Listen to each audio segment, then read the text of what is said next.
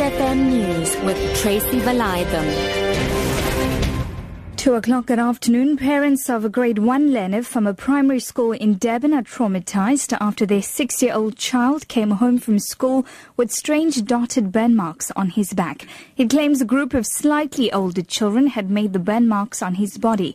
After noticing his strange behavior, the child's parents took him to a psychologist who then suggested he should be taken out of school. His mother, who is not being named to protect the child, says she has not been back to work and she has had to take care of him. Was behaving very, very uh, strange. He was disorientated, the eyes were twisted speechless, not talking. He was somewhere else. He started t- talking after the prayer. It took about 45 minutes when he was praying outside. I'm still waiting for the school.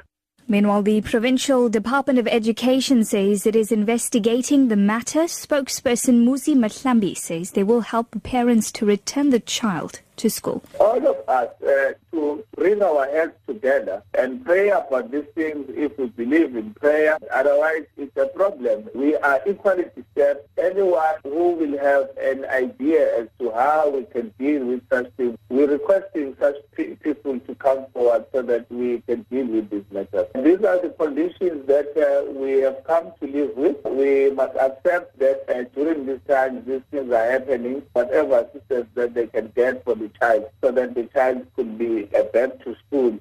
The Passenger Rail Agency has reiterated that anyone implicated in fraud or corruption in the Public Protector's probe would be charged. PRASA Board Chair Popo Molefe told Parliament's Transport Portfolio Committee the agency has embraced Thuli Madonsela's report and is cleaning up house. Madonsela investigated tender irregularities.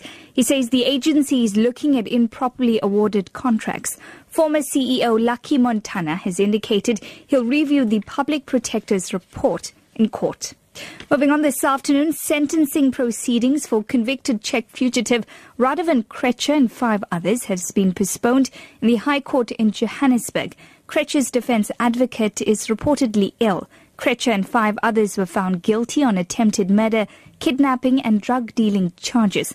We know Krejcir's co-accused Samuel Saddam Maropeng says he was injured while in custody. He showed reporters burn wounds on his leg before he was taken back to the holding cells. I was burned with the boiling water, but when the time is right, I will. No, I'll comment when the time is right, not now. What happens to them? I was born with the boiling water, but I will comment when the time is right. Scientists in South Africa are continuing their research into one of the richest hominids ever sites ever found in Africa at the cradle of humankind northwest of Johannesburg, despite concerns from senior ANC politician Mathole Motshekga regarding the latest discovery.